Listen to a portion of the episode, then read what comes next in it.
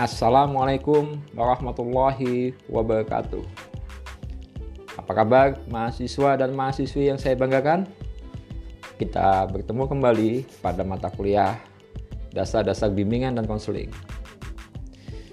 Para mahasiswa sekalian, pada bagian ini saya akan menjelaskan tentang karakteristik peserta didik, tugas perkembangan dan standar kompetensi kemandirian peserta didik.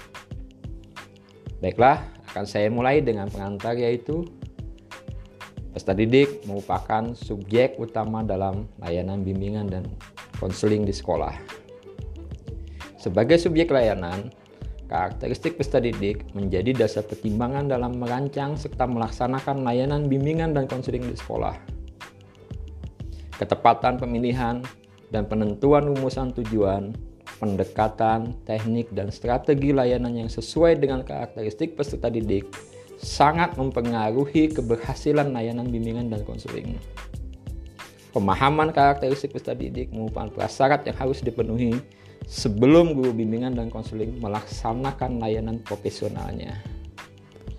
Karakteristik peserta didik diartikan sebagai ciri-ciri yang melekat pada peserta didik yang bersifat khas dan membedakannya dengan peserta didik lainnya.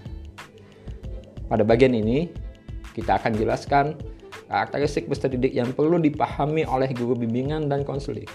Dilihat dari aspek yaitu yang pertama fisik motorik, yang kedua kognitif, yang ketiga sosial, yang keempat emosi, yang kelima moral, yang keenam religius. Sebagai guru bimbingan dan konseling, dalam memberikan pelayanan mesti mampu memahami keunikan karakteristik peserta didiknya agar mereka dapat terlayani sesuai dengan keunikan masing-masing pada dirinya, sesuai dengan tugas-tugas perkembangannya. Hal ini mengingat bahwa peserta didik pada jenjang pendidikan memiliki tugas perkembangannya masing-masing. Tugas perkembangan adalah serangkaian tugas yang harus diselesaikan peserta didik pada periode kehidupan atau fase perkembangan tertentu. Tugas perkembangan bersumber dari kematangan fisik, kematangan psikis, tuntutan masyarakat atau budaya dan nilai-nilai serta aspirasi individu. Keberhasilan peserta didik menyelesaikan tugas perkembangan membuat mereka bahagia dan akan menjadi modal bagi penyelesaian tugas-tugas perkembangan fase berikutnya. Sebaliknya, kegagalan peserta didik menyelesaikan tugas-tugas perkembangan membuat mereka kecewa dan atau diremehkan orang lain. Kegagalan ini akan menyulitkan atau menghambat peserta didik menyelesaikan tugas-tugas perkembangan fase berikutnya. Oleh karena itu, guru bimbingan dan konseling dalam memberikan layanannya harus memahami tugas-tugas perkembangan peserta didik, terutama yang menjadi siswa-siswi asuhnya.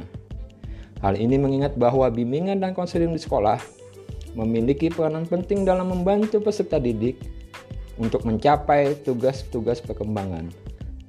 Sebagaimana tercantum dalam standar kompetensi kemandirian peserta didik atau disingkat dengan SKKPD.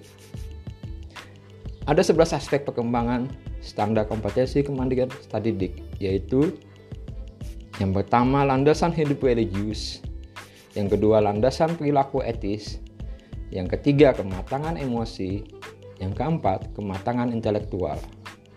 Kelima, kesadaran tanggung jawab sosial. 6. Kesadaran gender. 7. Pengembangan diri.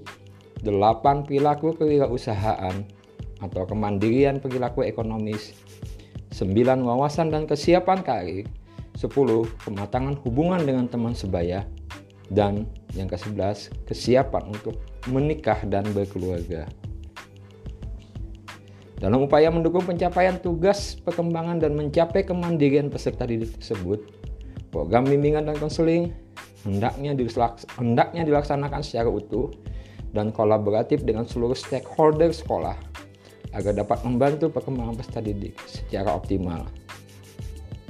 Para mahasiswa yang saya banggakan, demikian penjelasan tentang pada pertemuan kali ini. Semoga bermanfaat dan sampai jumpa lagi pada pertemuan selanjutnya. Terima kasih, tetap semangat untuk belajar. Wassalamualaikum warahmatullahi wabarakatuh.